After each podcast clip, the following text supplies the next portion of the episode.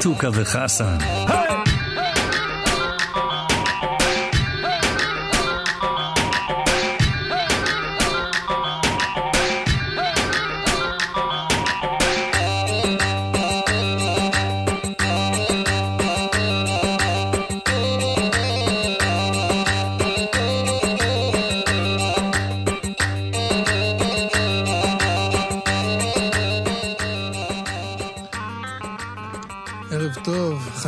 וחסן, יום חמישי, הגענו לסוף שבוע, שבת בפתח.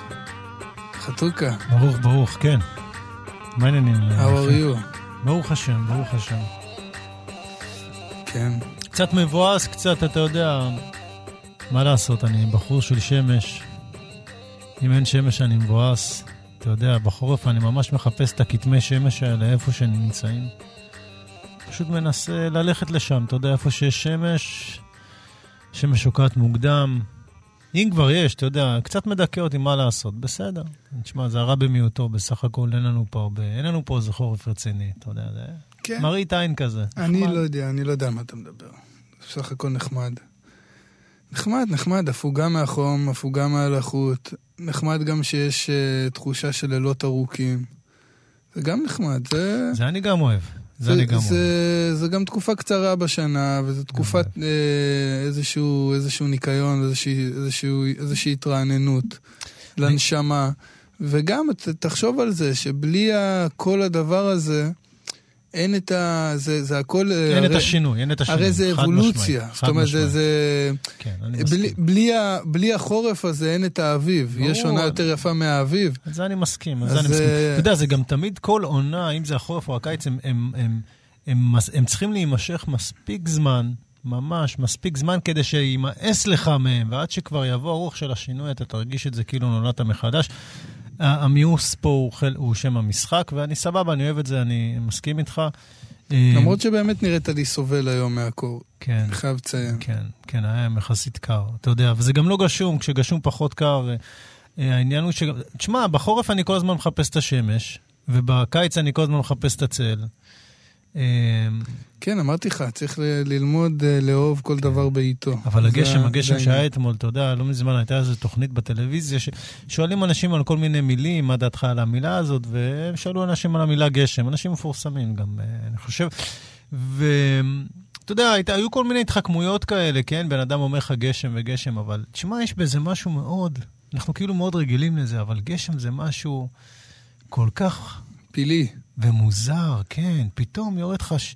אוקיי, אתם יכולים להסביר לי רגע, את זה, אבל מעניין אותי יודע. לדעת, סתם אולי אם אתה זוכר, מה מה היו המילים, שמה היה, מה זה היה אסוציאטיבי כן, כאילו? אסוציאטיבי, מה, נגיד בן אדם אומר לידך גשם, גשם, כן. כשבן אדם אומר גשם, מה זה אומר? אז אני חושב שלצערי, לא, אני, יש שם הרבה, הרבה דמויות שאני מאוד אוהב, אני לא אזכיר פה, אני מאוד לא, אוהב. לא משנה, סתם אבל אני חושב. שההתשפויות שלהם היו מאוד ציניות. אה, אבל אני אומר לעצמי, בוא'נה, אם פתאום יורד בת... גשם ומישהו פולט לך לידך, היי גשם, זה מדהים. הוא, הוא, לרגע, הוא לרגע נזכר בפלא הזה, ולא בכל ההסברים המדעיים האלה שבתוך העננים שמתעבים בזה. עזבו אתכם, למעלה יורד לנו מים, תגידו, זה את מטורף. רואים, את זה רואים דרך הילדים. אתה כן. יודע, שאתה רואה, שאני רואה את הילדה שלי עומדת על החלון ורואה גשם, ואת ה... אה, כמה היא מתפעלת מהדבר הזה. כן. טוב, אתה גם מבין את הגדולה של הילדים האלה, שהם אה, עדיין אתה לא מבין גילו את את הטיפשות הציניות. שלנו. נכון, איך נכון. אפשר, איך אפשר לא... איך אפשר לא, עדיין לא להיות מוקסם, גם בפעם המיליון, ממים שיורדים לך מלמעלה, או אפילו מהשמש שעולה ושוקעת, שמע, זה אני, קסום. אני לא קסום. מזמן, לא מזמן כן. היה לי כזה קטע עם אסי, שהיא עמדה על החלון וראתה גשם, והיא אמרה לי, אבא, תראה גשם. אז אמרתי לה, נכון, זה יפה. אז היא אמרה לי, אתה עשית גשם? אמרתי לה, לא אני, אלוהים עשה גשם. אז עשה, אלוהים? כאילו, מי? אמרתי לה, אלוהים, אלוהים בשמיים. אז היא אמרה, אה, הבנתי, אמא עשתה גשם. אה, אה? חזק. אז אמרתי, הילדה, חכם לילדה. הילדה הבינה את הפואנטה של העולם עוד בגיל שלוש, אתה יודע, אימא אלוהים. לפני, שניגש לאלוהים, כי באמת זה מזכיר לי משהו, אני זוכר שג'ושו, הנזיר ג'ושו, אחרי שננסן, ה- המנטור שלו מת, הוא התאבל כמה שנים, והוא אמר, תשמעו, אני הולך לחפש מורה חדש. אם הוא יהיה זקן, יהיה זקן. אם הוא יהיה ילד בן שלוש, ילד בן שלוש, אני הולך אחריו. אפרופו אלוהים, אתה יודע, יצא לי אתמול לחשוב קצת, ראינו את ליגת האלופות, אה, אתה בטח ראית את ליברפול. כן, בטח. אה, אני ראיתי את ריאל דורטמונד, ואני זוכר שפעם דיברנו על זה, זרקת דת. זה דת. ובאיזשהו מקום, אנחנו באמת, באמת כאילו, וואלה, כשחושבים על זה, זה... אני לא אגיד שיש שם את כל המאפיינים, אבל uh, יש שם אנשים שהם באדיקות מאוד מאוד מאוד גדולה, מגיעים למגרשים. ואנחנו מדברים על מקומות שהם עצומים ומכילים עשרות אלפי אנשים. והתחושה הזאת, אני הרבה זמן לא הייתי במגרש כדורגל, אבל זו אחת התחושות הבלתי נשכחות שהיו לי בחיים. כל פעם שאני מגיע והאיצטדיון מלא, אתה יודע, האיצטדיון מלא, מגיעים לאיזושהי רמה של אה, אקסטזה. מאוד מאוד מאוד גדולה. אקסטזה, אני הגעתי לרמות של אקסטזה מטורפות במגרשי כדורגל. אני יכול להגיד לך, סתם דוגמה, היה דרבי שאחרי גול, נפלתי מהיציע, התגלגלתי, התגלגלתי אולי עשרה שלבים, אתה יודע, זה היה בלומפילד אז. זה, כן, כאלה, זה כאילו מדרגות, מדרגות, אה, זה כאילו כל היציע הם, הם, הוא סוג של מדרגות בעצם, עם מושבים קטנים, אבל ממש נתתי נפילה, אתה יודע, התגלגלתי כמו תפוח אדמה, מלמעלה למטה, מההתרגשות, זרקתי את עצמי. או פעם אחת בגמר הראשון שחוויתי, של הפועל נגד ביתר, ב-99-2000, כשבעטו את הפנדלים אני הסתובבתי עם הגב, לא הייתי מסוגל לראות. כאילו אני לפי איך שהקהל הגיב, ככה אני הגבתי. ובפנדל האחרון של אה, שמעון גרשון, מהקהל, שראיתי וואו, שהקהל מריע... וואו, איזה שם העלית באוב, זה, זה כמעט לעשות סיאנס כן, פה. אז כן, אז שהקהל הריע, אני מה, מה, לא ידעתי מה לעשות עם עצמי, זה היה באיצטדיון רמת גן, פשוט נתתי ריצה במנהרה. אתה, אתה זוכר את המנהרות של איצטדיון כן. רמת גן? נתתי ריצה באטרף של החיים. הגעתי לסוף המנהרה, ראיתי שם איזה בחור עומד, וכאילו בוכה, מחזיק את הידיים לשמיים ובוכה. רצתי על הבן אדם, לא מכיר אותו. חיבקתי אותו, עליתי עליו. היום אנחנו חברים ממש טובים, עד היום, 20 כן. שנה אחרי. זה... לא יודע מאיפה אתה מביא את הסיפורים האלה. לא, אני... אבל שנייה, תן לי לחזור, באמת, תן לי לחזור לתחושה המטורפת הזאת, כי הרבה פעמים כשהיינו, יודע מה, עוד סיפור, כן, הלכתי למגרש כדורגל, הלכנו לראות את המשחק אה, אה, של בני יהודה, הלכתי עם הסופר ידידנו יוסי סוכרי והילד שלו. והיינו ביציע המכובדים, אתה יודע, והילד שלו מסתכל על היציע הקשוח, וכולם שם עם התופים, אז הוא אומר לאבא שלו, אומר לו, אבא, פעם הבאה אני רוצה לשם. כן, בטח, לאקשן. כן, עכשיו אני אומר לעצמי, אז אולי התוצאה, רגע, אתה, יודע, אתה רוצה לשמוע עוד סיפור אחד? יאללה, נו. בקטנה. אוקיי. לפני שבוע, לא שבוע, אני מגזים, לפני חודש, משהו כזה, אני הולך בתל אביב, מי עובר מולי? שביט אלימלך. או. כולי התרגשות של החיים, את מי אני רואה עכשיו, ואני קולט אותו ממהר, רץ. בבלגן שלו. אמרתי, טוב, אני לא אציק לו עכשיו, לא אפריע לו. אני עם המזל שלי, איך שהוא עובר אותי, אני רואה כמו בסרטים. נופל לו מהכיס האחורי איזה פתק. הבן אדם כבר רץ, אני מרים את הפתק, הבן אדם כבר עבר את, עבר את המעבר חצייה. אני צועק לו, שביט! ההוא מסתובב, אני עושה לו ככה עם הפתק, חזר אליי, כאילו שכח שהוא בלחץ. נעמד. עכשיו, אני רץ לי בראש תסריט, שאני בא להגיד לו, אחי, פעם אחרונה שפגשתי אותך, זה היה במשחק האליפות בבני יהודה. אתה זוכר שהיה איזה טמבל שפרץ למגרש ולקח לאייל בן עמי את הכדור ורץ עם הכדור בבטן? ואתה רצת אליו עם הידיים והתחננת, תחזיר את הכדור כי פחדת שהשופט יפסול את המשחק. אבל לא אמרתי לו את כל זה. אל תגיד לי זה היית אתה. זה הייתי אני. אה, אז ההוא שרץ במשחקים זה אתה, זה כאילו... אני נכנסתי למגרש בשכונת התקווה, אני וחבר שלי, נועם. נכנסנו למגרש, מרוב שלא ידעתי מה לעשות עם עצמי, אני הייתי לוקח קשה מאוד... אין דוגמה יותר טובה לאקסטזה. נכנס. אין דוגמה, זה כמו קליע שעף מתוך כל האקסטזה. תקשיב, אייל בן עמי עמד עם הכדור ברגליים, הוא לא ידע מאיפה באתי לו, הוא היה עמום. לקחתי לו את הכדור, שמתי אותו מתחת לחולצה בבטן, ודפקתי ריצה במגרש. שביט רץ אליי עם הידיים ככה, מתחנן. בבקשה, תחזיר את הכדור, תחזיר את הכדור. אתה יודע, שהשופט פתאום לא ישרוק, יפסול את המשחק, יפסידו את האליפות בגלל השטויות האלה. אין דוגמה יותר טובה לאקסטזה, אני בא לשאול בר... אותך, רגע. בסוף ברחנו משכונת התקווה, כי רדפו אחרינו עם עלות, אתה לא יודע, זה היה משחק מהסרטים, המשחק הזה. טוב, הפועל תל אביב בני יהודה זה כן. בהחלט סדרה. דרך אגב, אנחנו צריכים גם להקדיש איזה תוכנית יום אחד רק לשוערים. אבל בוא רגע, תשמע, זה, זה באמת מדהים, כי, כי בסופו של דבר אני שואל את עצמי לפעמים, אולי אנשים לא מדהים בינם לבין עצמם, הם מגיעים בעצם... אה, למשחקים בשביל האקסטאזה, לא בשביל הניצחון. הניצחון זה כאילו איזושהי תירוץ, כי לעמוד כל הזמן, ו- ואתה יודע, לפעמים מדובר ב- בתחושה של טקסיות מאוד חזקה, והתופים הולמים ושרים, נוצר שם משהו שביום-יום לא פוגש אותך. נכון, נכון, זה גם איזושהי, זה, זה איזושהי, אה, בסופו או של... בהופעות מוזיקה אולי גם כן, כשאתה כולך אש. כן, אבל אפילו זה יותר מהופעות מוזיקה. אני חושב ככה, כי בעניין הזה יש איזשהו גרעין, שהוא, הקבוצה היא הופכת להיות רק הטריגר. כשאתה ביציע מסתובב עם אותם אנשים, עם אותם פרצופים, חווה איתם את אותן אמוציות, את אותו טירוף, אתם אוהבים ביחד את אותו דבר ואת אותם אנשים, אתם שונאים ביחד את אותם אנשים.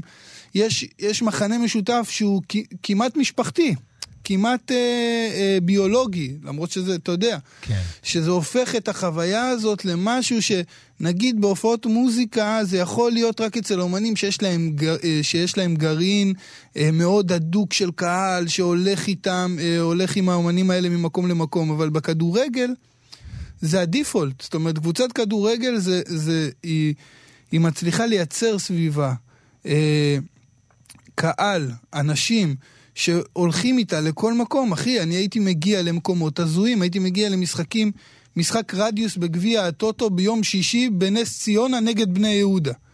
חוזר הביתה, אין לי אוטובוס לחזור הביתה, ילד בן 13. אני כבר בגיל 13 הייתי נוסע בטרמפים לבאר שבע. אז יש לי שאלה, אנחנו מדברים פה על איזה שהרבה פעמים מדברים על הדת של חילונים, אבל אני שואל את עצמי אם באמת זה נוצר, אין דבר כזה דת של חילונים. אוקיי, אתה יודע למה אני מתכוון. השאלה אם זה נוצר כי הרבה פעמים אנשים מחפשים את התחושה הזאת של האקסטזה. הם מחפשים אותה שבתור דתיים לפעמים נותנים לנו, אתה יודע, אתה הולך לכותל עם אלפי אנשים, או אפילו בבית כנסת אני לפעמים. חושב שזה משהו שאתה, ברגע שאתה טועה ממנו, אתה מבין שחייך ב, בלעדי האקסטזה הזאת, חייך הם אה, אפורים.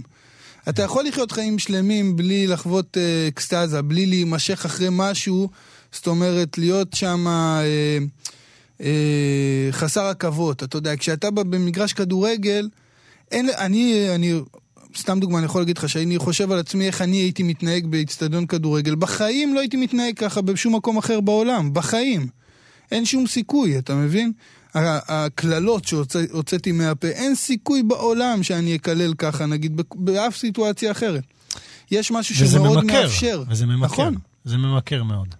נכון. אבל זה אחלה התמכרות, אם כבר להתמכר למשהו, אם כבר דת. אז תראה, אתה אומר ככה, אבל אה, אני רק אה, אסיים את זה, שאני אומר שאתמול בדיוק היה את המשחק של אה, ליברפול, Mm. ואני אוהד ליברפול, אני אוהד את ליברפול ואת הפועל תל אביב, והיה את המשחק של ליברפול, כן. וכשהמשחק התחיל, אמירה נכנסה דקה עשירית, משהו כזה, כבר היה 2-0 לדעתי. והיא בדיוק נכנסה, והיא ראתה אותי כאילו רואה את המשחק ואת כל הזה, אמרתי, את רואה את האיצטדיון? אה, אומרת לי, נו, אמרתי לה, תשמעי, דבר אחד אני יכול להגיד בחיים, אם אני מת היום, שאני אצטער עליו. זה שאני עדיין לא הייתי במשחק באנפילד. ואסור שזה יקרה. אוקיי. צריך לסדר אוקיי. את זה כמה שיותר מהר, ואמ- ולא, גם רמזתי לה שאם כבר, אז עדיף שתקנה כרטיסים נגד מנצ'סטר יונייטד. הבנתי. בסדר גמור. אוקיי, העברת את המסר. לא, אבל אני גם קיבלתי תיאבון עכשיו. אני צריך לחשוב על איזה אקסטזה. קדימה.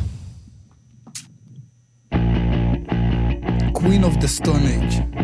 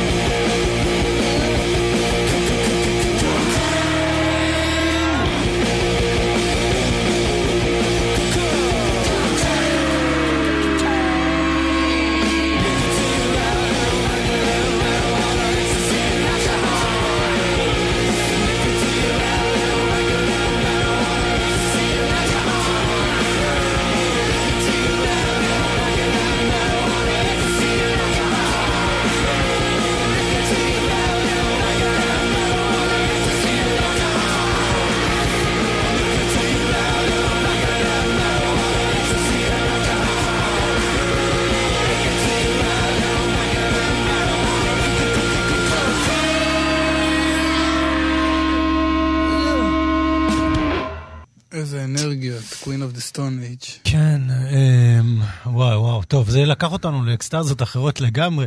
תשמע, זה מדהים, זה הביא אותי למקום של, אתה יודע, לפעמים בן אדם לבד רוצה את האקסטזה, ולפעמים אין לך עוד אנשים בשביל האקסטזה המאוד מסוימת הזאת, אבל תודה לאל, יש בטבע אה, חומרים רבים. אנחנו לא ממליצים על כלום כמובן, כן, זו תוכנית לא, של לא. סאחים לחלוטין. אנחנו קמים עם הזריחה, הולכים לישון בשקיעה, אני כבר רגל וחצי במיטה. אז אה, רציתי להגיד לך, נזכרתי כששמעתי איזשהו שיר אה, אה, של מור ברנשטיין, שנקרא שיר הכבוד, פתאום איזשהו משהו, מעבר למה שהשיר מדבר עליו כמובן, איזשהו געגוע ל- לתפילות ולמזמורים, שגם הייתה, שם הייתה איזושהי אקסטזה, אבל נראה לי ש... שמור, שמור מדברת דווקא על מקום אחר מהאקסטזה הזאת. קודם כל בוא נגיד שלום למור ברנשטיין, שלום, שלום. מה שלומך? שלומי מצוין. אהלן מור. אהלן. סינגל ראשון, סינגל ראשון. בשעה טובה, בשעה טובה. כן. איך ההרגשה? הרגשה מצוינת. כשיש פידבקים זה עושה, עושה טוב. נו, אז איזה פידבקים קיבלת בינתיים? אמ, גם פידבקים טובים מחברים, וגם אמ, מהרדיו.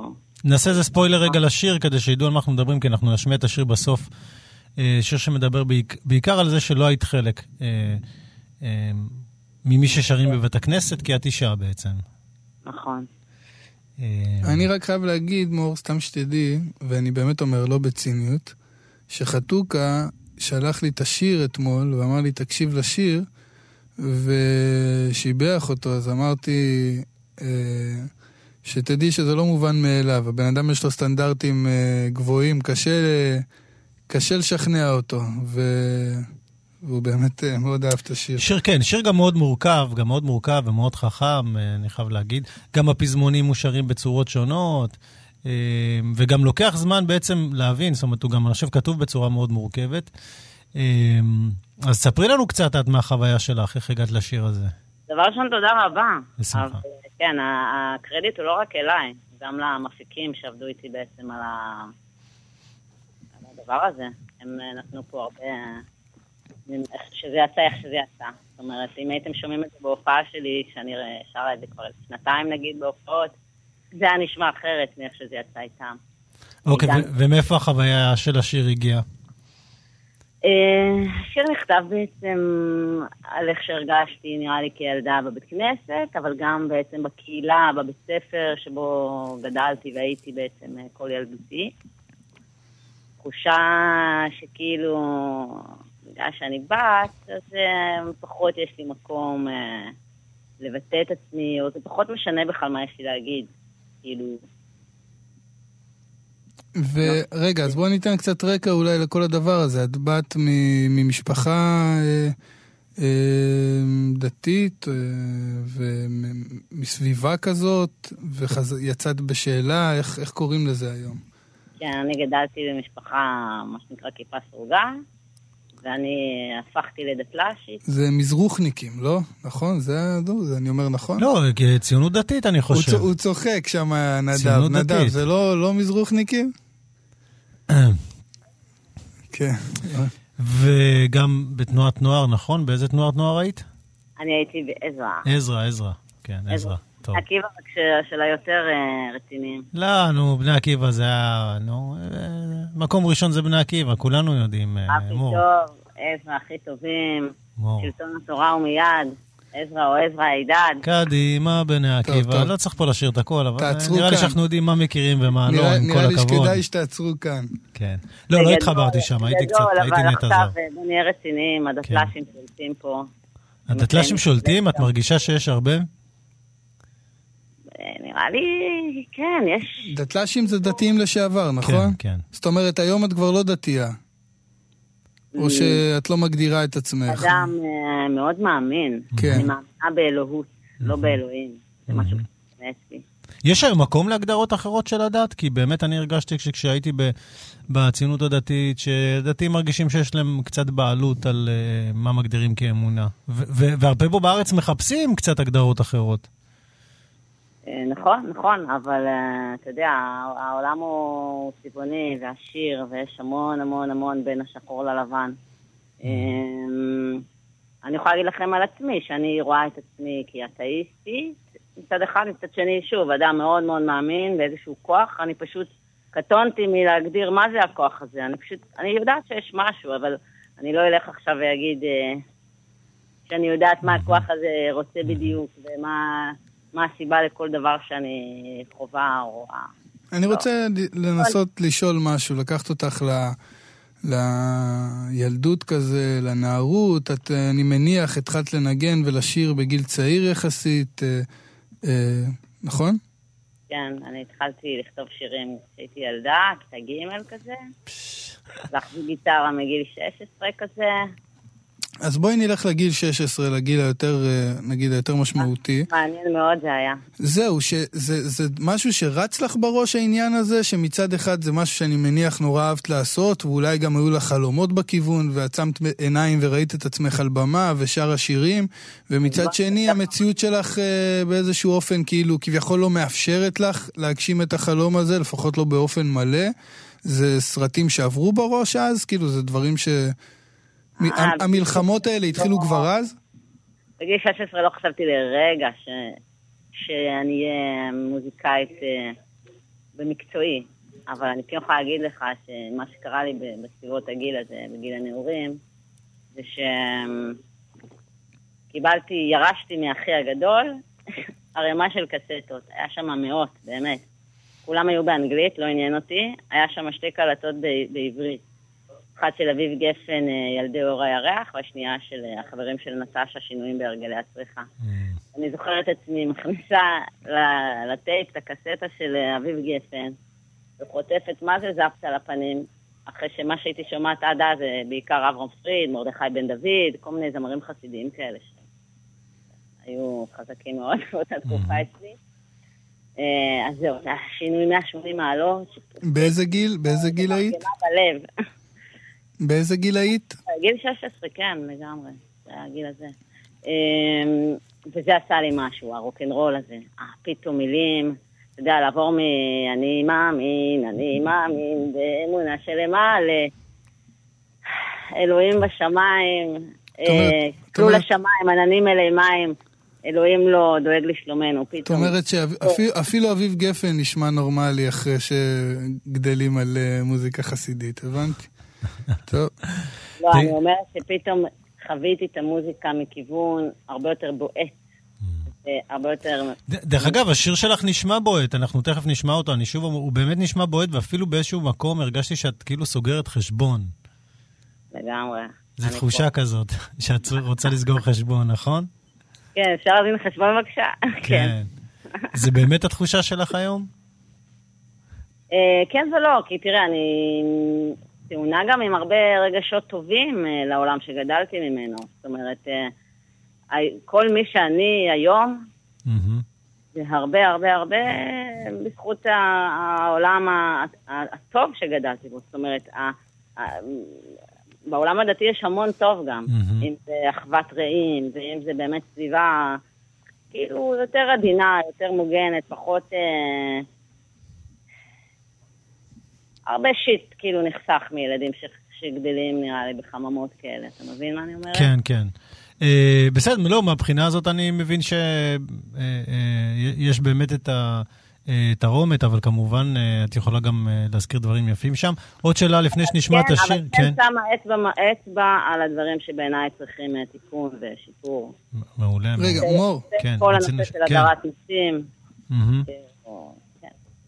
מור, הצלחת אה, לעורר עניין בטכנאי שלנו כאן, שנכנס לי לאוזנייה ושאל, וביקש ממני לשאול אותך, מה, למה את מתכוונת כשאת אומרת אלוהות? שאת מאמינה ב... ב לא, לא מאמינה באלוהים, אך מאמינה באלוהות. אה, מי זה הטכנאי הזה? זה טכנאי, אה, אנחנו לוקחים את הבסט, אנחנו לא... איך קוראים לו? צבי, צביקה בשבקין. שלום צביקה. וואו,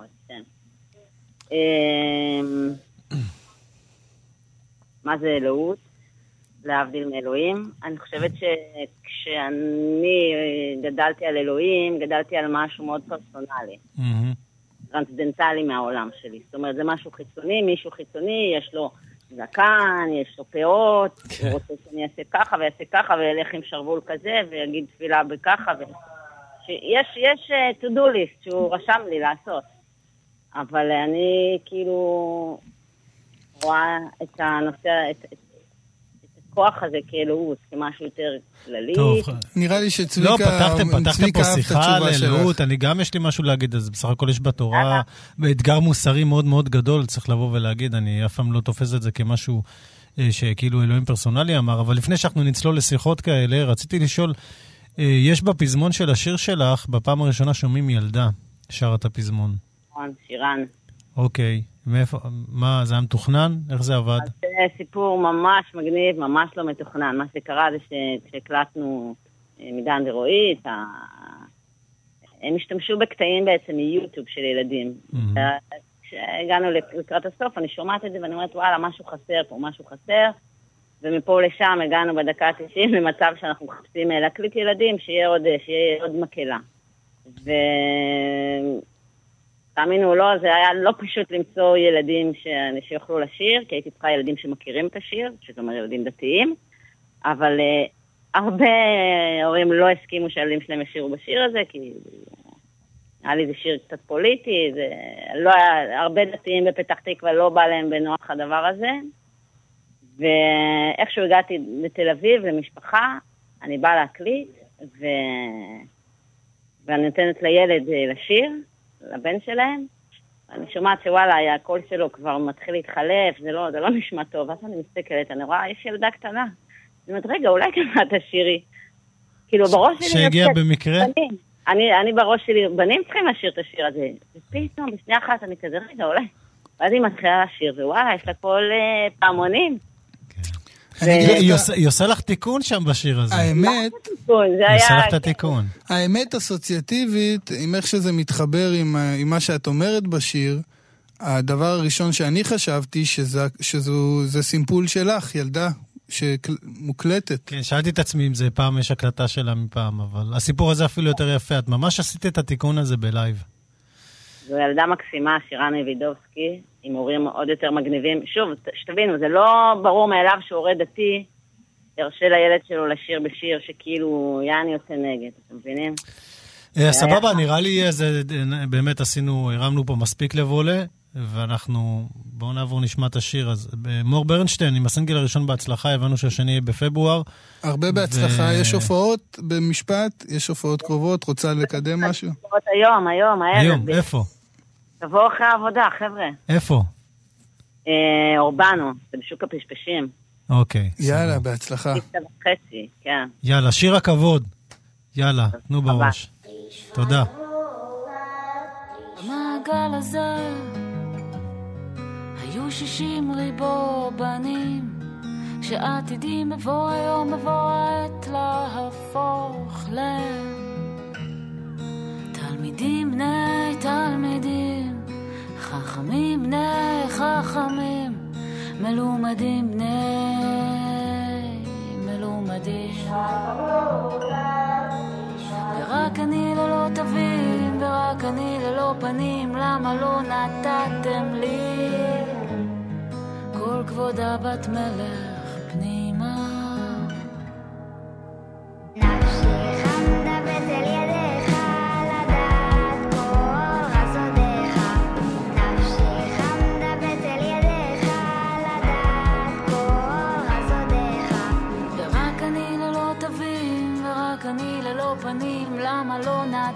נתתם לי?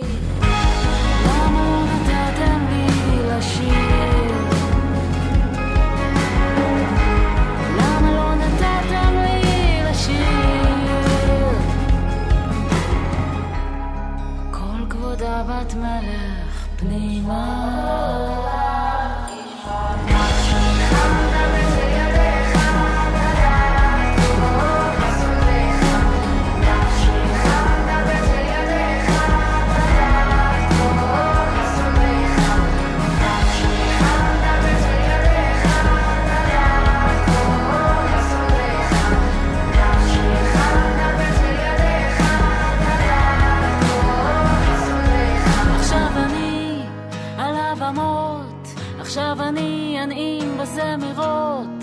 עכשיו אני על במות הקודש.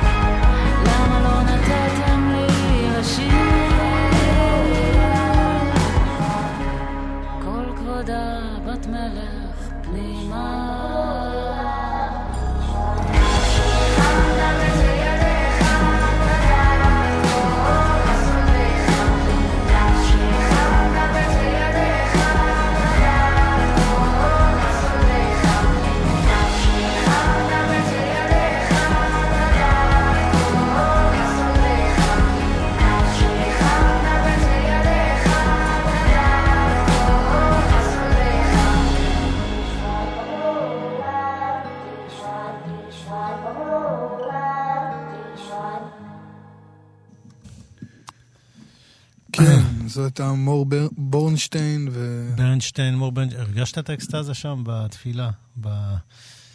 ברוח? מעניין אותי תמיד למה כאן בתפילה כל הזמן אנחנו צריכים להתנדנד. יש איזה משהו, יש איזה כוונון שם. עוד לא פתרתי את זה. אה, כן, ריקוד של הגוף. אה, הגוף רוקד. אז אה, זהו, אז עכשיו אנחנו ככה ננסה לדבר על איזה משהו מופשט, אבל הדבר הזה בעצם, אני יכול להתחיל אותו מהסיפור, מסיפור שקרה לי היום בבוקר. כביכול לא סיפור אה, מורכב או מיוחד מדי, דבר שאנשים אולי חווים על בסיס אה, אה, די קבוע. אחרי כל הבילדאפ הזה, אני אגיד שהיום קמתי באיחור. זה לא קורה לי הרבה, זה לא קורה לי כמעט בכלל. השעון מעורר צלצל ולא התייחסתי אליו. אה, והתעוררתי שעה אחרי הזמן שהייתי אמור אה, לקום, אחרי השעה שהייתי אמור לקום. במקום לקום בשבע, קמתי בשמונה ועשרה, אפילו קצת יותר משעה. והבוקר זה הבוקר שהייתי צריך לקחת את, אה, את ביתי לגן. אשתי כבר הייתה בדרך לעבודה, היא התחילה היום מוקדם. ויום חורפי, גשום. אה, אתה יודע, יש לנו איזשהו מסלול שאנחנו הולכים לגן, זה כאילו ללכת ברגל, איזושהי הליכה, ומה... אה, עד לתחנת אוטובוס, ואז אנחנו נוסעים באוטובוס, שתי תחנות, יורדים, יש לנו עוד איזה הליכה קטנה בפארק, אני עוצר, אנחנו עוצרים בסופר, אני קונה לה איזה דונאטס, דונאטס pink עם סוכריות, כמו שהיא קוראת לזה. אה, וממש זה יום כזה, זה, זה הטיול שלנו בבוקר, אנחנו עושים את זה כמה פעמים בשבוע ביחד, זה כיף. והיום קמת מתי? והיום קמתי בשמונה ועשרה במקום בשבע. עכשיו, או, היא בגן עירייה. פינקת את עצמך. עכשיו, היא בגן עירייה חתוכה. אתה צריך להבין, גן עירייה זה דבר נוקשה מאוד. אוקיי. זה לא צחוק. יש להם את השעות שלהם, שבע וחצי עד שמונה וחצי, בין שמונה וחצי לתשע אתה יכול להישאר בחוץ, אתה לא נכנס, בתשע אתה נכנס. גם אם אתה לא מכיר מישהו בעירייה. זה לא משנה, בתשע אתה נכנס, אבל תשע וחמישה כבר נוספים בך. ואז זה גם, זה גם פסיכולוגית מפחיד אותך, אתה חוזר להיות הילד ההוא, שהמורה או מישהי בעלת סמכות נוזפת בך שאיחרת עכשיו, אז אני יותר בלחץ על עצמי מאשר על הבת שלי, כן? זה, זו, זה הפסיכולוגית, הס- זו הסיטואציה. וקמתי מאוחר, לא הבנתי מה קורה. הייתי בלחץ, אני צריך לארגן אותה, צריך לארגן את עצמי, כי אני אחר כך ממשיך לעניינים שלי, לעבודה שלי. אה, להכין אה, אוכל, כל מה שצריך, אתה יודע. ופתאום אתה מגיע למצב שאתה צריך לזרז, ילדה בת שלוש. ואני אומר לה, אסי, אסי, קדימה, נשמה שלי, אנחנו צריכים להזדרז, קדימה, מהר, קדימה, בואי, נעשה זה. והיא מסתכלת עליי כאלה בעיניים בועות, ואומרת לי, על מה אתה מדבר? איזה, מה, מה קרה לך הבוקר? על מה להזדרז? תן רגע לשתות את השוקו, תן להירגע, תן להיזרק רגע אחורה, עוד לא נתתי ביס בעוגייה. כאילו, מה אתה עכשיו מדבר איתי על אה, בוא מהר, בוא נלך? אבל אין ברירה, הרמתי אותה, שמתי עליה טרנינג, שמתי עליה מעיל, שמתי לה מכנסיים, צ'יק צ'אק, הכנתי לה כריכים, הכנתי לה זה. יצאנו. אני מהלחץ, מרוב שלא ידעתי מה לעשות, כי גם הכל משתבש, אתה קם, הפוך. מה עשיתי? התקשרתי למונית. כמעט הזמנתי לנו מונית שתיקח את הילדה שלי לגן, עם, עם מונית אה, ספיישל. עכשיו, זה, זה לא, זה מרחק, חמש, לא, לא 500 מטר, קילומטר נגיד. וכמעט הזמנתי מונית מהלחץ, לא ידעתי מה לעשות. בסוף התקשרתי לגן, המצאתי להם שהיינו באיזה בדיקה, אנחנו נגיע באיחור, אבל עדיין לא רציתי, אתה יודע, לקבל את הנזיפה מהגננת. כל הדרך אני לוקח אותה עם אסי ואנחנו הולכים, ואני אומר לה, אסי, בואי נשמה שלי, אנחנו חייבים להזדרז. והיא אומרת לי, אה, אבא, תהיה פרח. ואני אומר לה, כן, זה נורא יפה הפרח, אבל אנחנו ממהרים. אז היא אומרת לי, אני רוצה להעיח. ואז היא הולכת לפרח ומריחה אותו. ואז היא פוגשת בחורה שעוברת לידינו, איזו אישה מבוגרת, והיא אומרת לה, שלום, את חברה שלי? אני חברה שלך, את חברה שלי? אני אומר לה, אסי, זה נורא יפה איך שאת חברותית עם אנשים, אנחנו נורא ממהרים, לא יכניסו אותנו לגן. ואני, יש לי בראש את הגננת עושה לי ככה עם האצבע. בסופו של דבר, מה שחשבתי עליו כשיצאתי משם, כל החוויה הזאת, שזה מדהים לראות אה, יצור בעולם הזה, שאין לו תחושת זמן, שחי את ההווה באורגנל, לא בהתפלספויות איד... איד... אה, אה, אידיאליסטיות של בן אדם שקרא את הפילוסופיה הזאת, או את הבודה, או את ה-whatever, אלא בן אדם שזה מה שיש לו בדיפולט, העכשיו, ההווה, הוא לא יודע עוד דקה, הוא לא יודע מה זה המחוגים, הוא לא יודע מה זה השעון, הוא משוחרר לגמרי מהלוחות של הזמן. וזה פתאום שם אותי באיזושהי תפיסה של קיבינימט, אנחנו כל כך לכודים בתוך הכלי שעות הזה, בתוך הדבר הזה, שאומר לנו בדיוק איפה אנחנו צריכים להיות מתי, וזה כל כך משפיע ומשליך על החיים שלנו, שאמרתי, רגע, מתי בעצם התחילו, מתי התחיל הזמן? ב- ב- במובן הזה של ה... אני יודע שזה נשמע פילוסופיה, אבל במובן הזה של השעון. שמתי אה, מישהו אמר למישהו, אנחנו ניפגש אה, היום בארבע אחר הצהריים. לפ... כן, אתה יודע, בתנ"ך כבר היו עיתים. היה נץ, ואז היו יודעים בנץ, הזריחה, השמש עולה, השמש עולה יש יום, ואז אומרים, שעת, ערבי, שעת ערבית זה שקיעה, לילה זה ירח, סבבה. אבל מתי התחילו לקבוע פגישות? מתי התחילו לעשות סידור עבודה? קודם כל, תרשה לי להגיד, בתור uh, מישהו שבחר להיות משורר, אתה יודע אז, שאנחנו... אז רגע, אתה יודע כן. את התשובה? אתה יודע? יש לי תשובה אחרת. כן. תראה, באיזשהו מקום, גם בתור מי שבחר להיות משורר, אתה יודע, בחירה להיות משורר בתת מודע היא גם בחירה לחיות בזמן אחר. זה בחירה כן להריח פרחים, וזה בחירה כן לדבר עם אנשים שאתה לא מכיר אותם ולהיתקע בהם. באיזשהו מקום היא לא כזאת שונה. האחריות שלנו בתור הורים היא, היא קצת, אה, שלך בתור הורה היא כמובן קצת אחרת. אבל אני רוצה לקחת את זה למקום אחר, אתה יודע, אנחנו, אתה אומר כאילו להיות פילוסופים, אין מה לעשות, אנחנו פילוסופים. לא, אני לא אומר את זה לא, לא, אני- להיות, אני רק אומר שזה מדהים לראות יצור בעולם הזה שהוא כביכול נקי מהפילוסופיות, אבל באמת הלכה למעשה חווה את הדבר הזה של ההווה. לא אמרתי שיש בעיה עם הפילוסופיות, אלא להפך, היא נקייה מזה, זאת אומרת, זה, יודעים של- הדיפולט. כן, אנחנו יודעים שילדים באמת אה, באיזשהו מקום אה, מצליחים לחיות בהווה הרבה יותר, הרבה יותר טוב מאיתנו. ו... הם לא מצליחים, הם אחי, זה שם. מה שהם... כן, בדיוק, כן. אין להם זמן אחר. ואז אנחנו, ואז, ואז הם מקלקלים אותם, אפשר לבוא, אפשר לבוא ולומר, מקלקלים אותם, נכון? ואז הם הופכים להיות אנחנו. אנחנו מקולקלים, ואז אנחנו מסתכלים על אחים שעוד לא התקלקלו. אבל בואו שניה ננסה לתפוס אותנו, את עצמנו ברגע הזה, כאילו המקולקל. ואני יודע שאני, ואני, כמו שאני מכיר אותך גם אתה, מתחבט מאוד בעניין האלה, בתפיסות. בתפיסות האלה של איך, איך, אמ, איך אני חי עכשיו וכמה זה תלוי בדברים שלימדו אותי, והרבה פעמים זה דברים שלימדו אותנו כמו מכונות uh, שמוחצות אותנו, שכבר אין לך ברירה, כאילו, אין לך כמעט יכולת לחשוב אחרת. ואני נתקלתי במשפט שאמר הסידרתא מהר"ד שלא מזמן, אה, כאילו, כשקראתי, הספר אה, נכתב כבר לפני שנים רבות, וכשאחד התלמידים שואל אותו על זמן, אז הוא אומר לו, העבר נמצא בזיכרון והעתיד נמצא בדמיון. לך תתווכח עם זה. זה, הדבר הכי נכון בעולם. כשקראתי את זה, זה גם היה הדבר שכאילו חיפשתי אותו. והיה לי מאוד מאוד קשה אבל לחיות את זה. זאת אומרת, האמנתי בזה, ועדיין היה לי מאוד מאוד קשה לחיות ב, ב, בתפיסה הזאת. ששמעתי אותה דרך מורה אחר בצורה קצת מרוככת, שאומר, אוקיי, זה בסדר לפשפש בעבר, זה בסדר לתכנן קצת את העתיד, אבל תשתדל כמה שיותר לחיות בהווה. והקושי העצום הזה הוא בגלל שמלמדים אותנו לחיות בצורה אחרת. ממש מלמדים אותנו לחיות בצורה אחרת, ואני חושב שלהיחלץ מזה, באמת מתפיסת הזמן הזאת, שהיא כן משפיעה על החיים שלנו, ולא משנה מה אנשים יגידו לי, בעיניי זה, העולם הוא השתקפות של התודעה, אז, אז כל שינוי כזה גורם לנו באמת, באמת לעשות כזה, איזה שינוי בעצמנו ובעולם. ו... ונזכרתי אה, נזכרתי בזה כי גם לא מזמן אה, אה, סיפרת לי על משפט שניק קייב אומר בסרט הדוקומנטרי שעשו עליו. והוא אומר שם שהוא מאמין, שהוא חש, שהוא יודע כרגע שהכל קורה ב- ביחד, באותו זמן. באותו זמן. ואני חושב שזו אפילו תפיסה הר...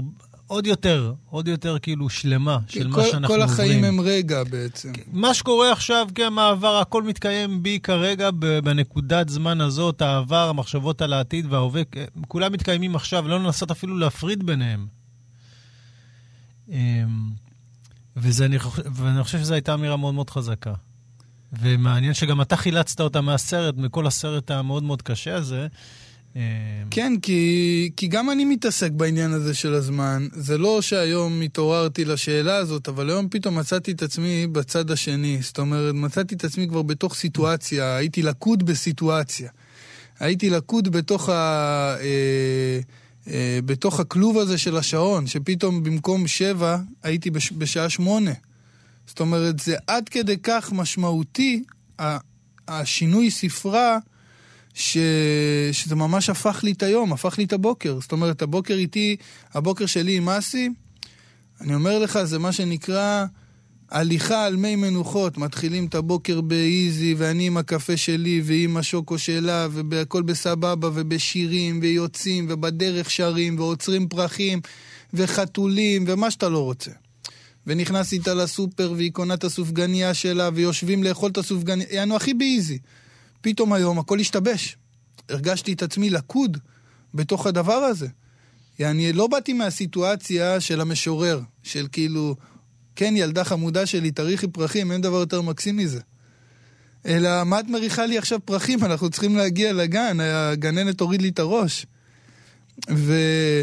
ותשמע, הדבר הזה של, של הזמן, זה מדהים ל, ל, ל, לראות ש... לגלות שעד לפני 150, אולי קצת יותר אה, שנה, אה, לא היו זמנים מדויקים בעולם, שעות מדויקות בעולם. זאת אומרת, זה רק דברים שהחלו בערך ב- ב- ב- עם המהפכה התעשייתית. זאת ו- אומרת... ושינו גם את התודעה שלנו, צריך לבוא מה ולהגיד. זה שינו? הם שינו. הפכו את העולם. הפכו. זה הדבר הזה, השינוי הזה של... שזה הז- בעיקר הפ- התודעה שלנו, כן, כי אחרת כן, אין שום הפך- דבר מעניין. הפך את העולם, פשוט הפך את העולם. זה הכניס את הכל לממש, אפשר להגיד, זה תולדה חדשה של העולם. ברגע שנכנס העניין הזה של השעון, שעה מדויקת, כי נכנסנו לאיזשהו מרוץ. נכנסנו לאיזושהי אה, התחייבות בלתי פוסקת. אתה מבין? זה לא התחייבות חד פעמית. אתה התחייבות בלתי פוסקת לעמוד בזמנים, לעמוד בסדר יום. אה, זה גם, עם, עם השנים, זה הדברים האלה הם בסופו של דבר דברים שמאפיינים אותך כבן אדם. איזה בן אדם אתה?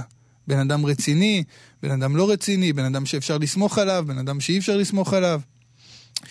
התנאים האלה הם... הם... אני, אני קולט מה אתה עושה פה. אתה רוצה ליצור מרד שעונים.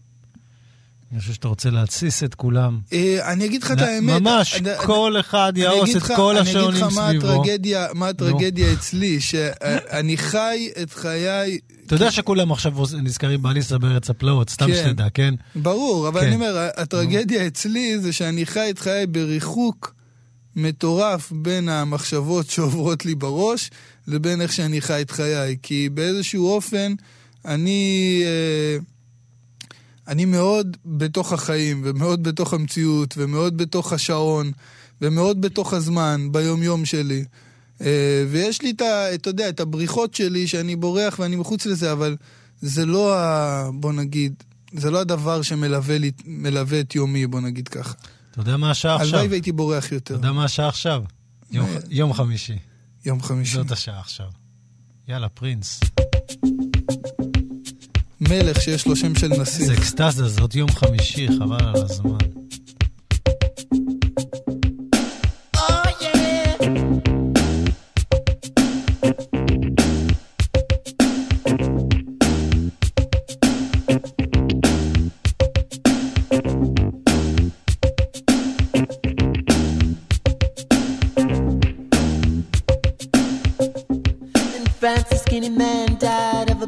In By chance, his girlfriend came across a needle, and soon she did the same. At home, there were 17 year old boys, and their idea of fun is being in a gang called the Disciples High on Crack, toting a machine gun.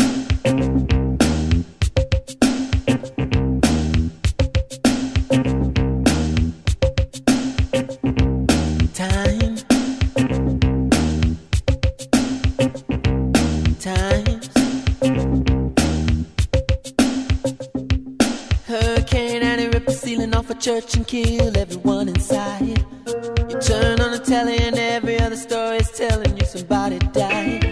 My sister killed her baby cause she couldn't afford to feed it. And we're sending people to the moon. In September, my cousin tried reefer for the very first time.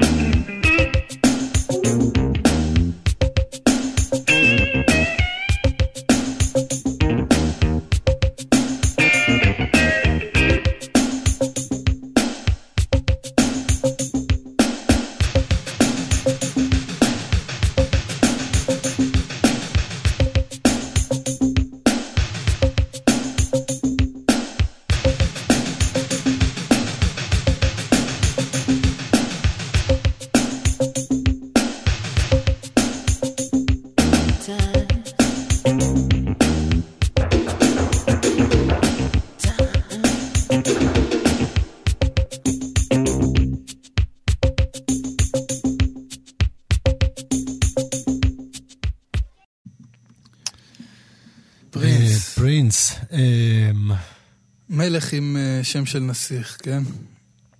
לחלוטין. אמ, כן, ממלך למלך. אתה ראית כן. אתמול את ה... את האדמוני. על זה רציתי לדבר איתך, כן. כן. אתה יודע, אני אומר לעצמי, אתה יודע, אתה יודע שאני תימני, כן. לא. כן, תקשיב. וואו. בקיצור, אתה יודע, התימנים, בשבילם ירושלים, זה כאילו המילה הראשונה שאתה... המילת קודש הכי חשובה בשבילם. ואני מספר הרבה פעמים לאנשים, גם כתבתי באיזה שיר, שתימנים היו כותבים מכתבים מתימן, הם היו רושמים שתימן תיהרס ותחרב. כן, כאילו אפילו המקום הזה שאני גר פה אלפי שנים, לא מעניין אותי שאין פצצת אטום תבוא, תשמיד אותו, לא אכפת לי. וירושלים תיבנה ותשתכלל במהרה בימינו אמן. ויבניאלי מספר, השליח של בן גוריון היה מגיע לתימן, מדבר, כל מה שהם מעניינתם זה ירושלים. מה אומר להם יפו? אומרים לו, זה לא, זה לא ארץ ישראל, לא ארץ ישראל, אנחנו רוצים ירושלים. ואני שמח שהם קיבלו אישור סוף סוף, אתה יודע. כן, זהו, סוף סוף קיבלו אישור. חיכינו לזה. עכשיו אישור. אני תוהה, כן. אם עכשיו טראמפ בעצם הולך להמשיך את כל הדבר הזה ולעשות סיבוב הופעות בעולם ולהסתובב במדינות אחרות ולהכריז... זה גדול, סיבוב על- הופעות זה כן. רעיון מעולה. אני אומר, מעולה. למה לעצור כאן? כאילו, למה לא תלך עכשיו, נגיד, שם דוגמה לצרפת, ותכריז שפריז היא העיר, עיר כן, הבירה של צרפת. לענק, לענק.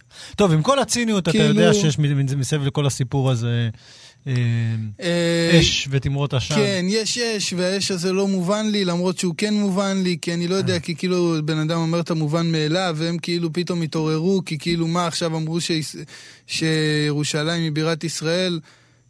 והיו גם אנשים שאמרו שזה כי- לא בסדר, כי להגיד את המובן מאליו גם אסור היום, לא כי... יודע, אני חי במדינה הזאת 35 שנה, ודי ברור לי מ-day one שירושלים היא עיר הבירה של ישראל, אז נראה לי שגם, ל...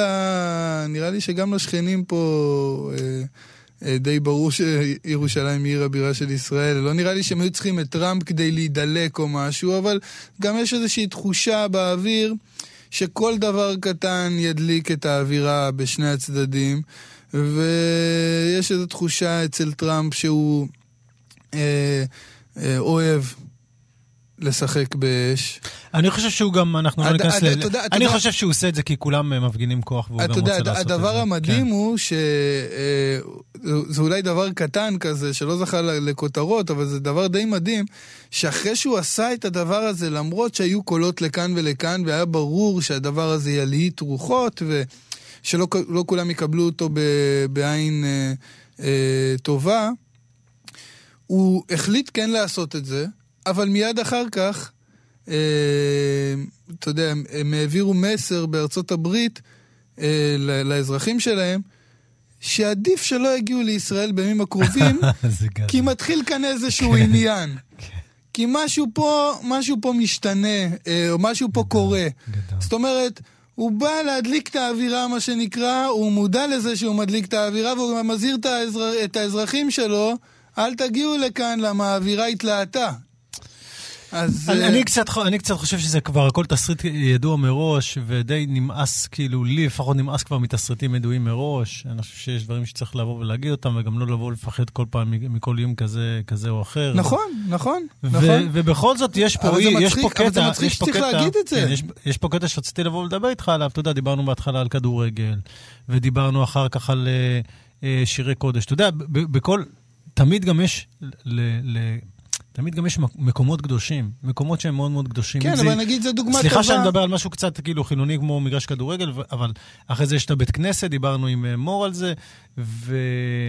אבל זו דוגמה טובה. ויש את ירושלים שהיא היא אבל עיר... זו דוגמה טובה למשל, מטען עצום. אבל זו דוגמה טובה כן. למשל לאיך הפוליטיקה יכולה לעוות את כל העניין הזה של אה, אה, לעוות דברים כמו מקומות קדושים לצורך העניין, כי טראמפ אתמול אמר שהכותל יהיה המקום, ה, אה, אה, המקום ה- החשוב ליהודים להתפלל בו, אה, הנוצרים יוכלו לעבור את הוויה דלה רוזה, והמוסלמים להתפלל בהר הבית, כאילו, ובתכלס, אם אתה רוצה לדבר היסטורית, הר הבית הוא המקום, הוא מקום הרבה יותר קדוש ליהודים אה, מהכותל.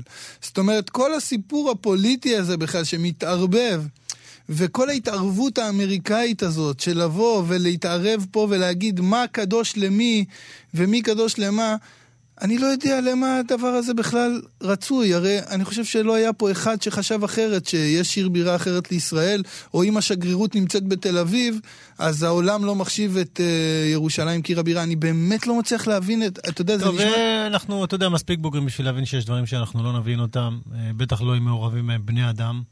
כן. אה, טוב, מה, נתפייט? נגיד המקום הכי קדוש זה זה הלב, אה, נגיד את זה, אה, אני יודע. אתה יודע, אה. בכל זאת, מקומות קדושים, כדאי שהם יהיו באמת אה, יותר אישיים, אני חושב, אה, לפחות בעיניי. טוב, אז אה, אה, אנחנו נסיים עם שיר. של תום וייטס. תום וייט שחוגג יום הולדת. כן, יש לו יום הולדת. שדרך אגב, גר כמה זמן בבית שלו, באוטו שלו. והאוטו היה בית והקדיש לו שיר. כן. ומקום קדוש. אז הוא חוגג היום באותו לשון. 68. מזל טוב. מזל טוב. ו- כן, אם אתה שומע, שנים כן. ארוכות וטובות. ונגיד תודה ל- לטכנאי שלנו, צביקה בשבקין, יפה, ו... אה, ולמפיק, לאברך. לעורך, האברך. אה, למפיק, לעורך, אה, נדב אלפרין. נדב אלפרין. אה, תודה. כן. שבת לך. שלום, אחלה סופש. אחלה סופש, נשמה. שבת שלום. ואתה יודע, כן. שיש- שיהיה לנו סופש ללא הכרזות. אמן. די.